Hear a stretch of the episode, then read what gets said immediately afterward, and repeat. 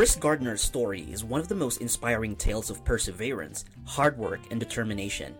After moving to San Francisco, Gardner became homeless with his son and only survived on food stamps. Go, go, go! Hurry, hurry! Are we safe? Yeah, I think so.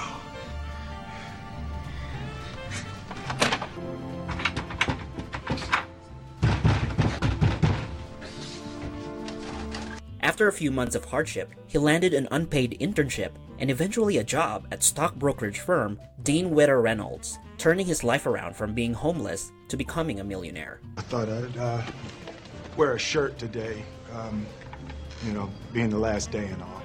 Well, thank you. Thank you. We appreciate that. Wear one tomorrow, though, okay? Because tomorrow's going to be your first day. If you'd like to work here as a broker, would you like that, Chris? Yes, sir.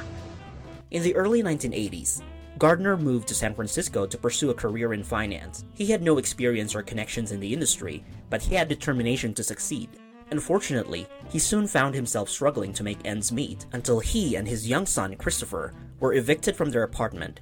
With nowhere else to go, they were forced to spend nights sleeping in public restrooms, subway stations, and homeless shelters, using food stamps to survive. Get up! Stop!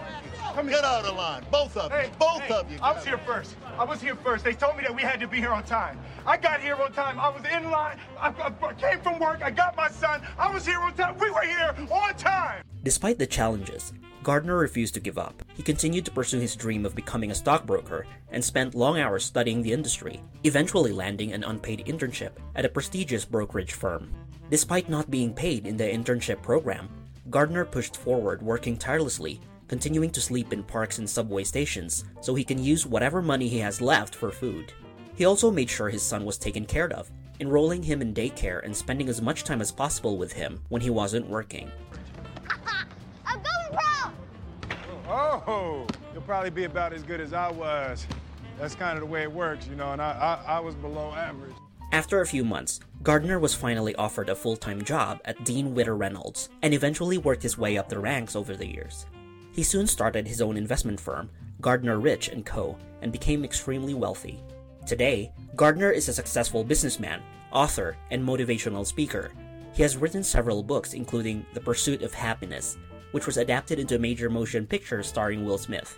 He is also involved in philanthropy, using his success to give back to those in need. Thank you for watching.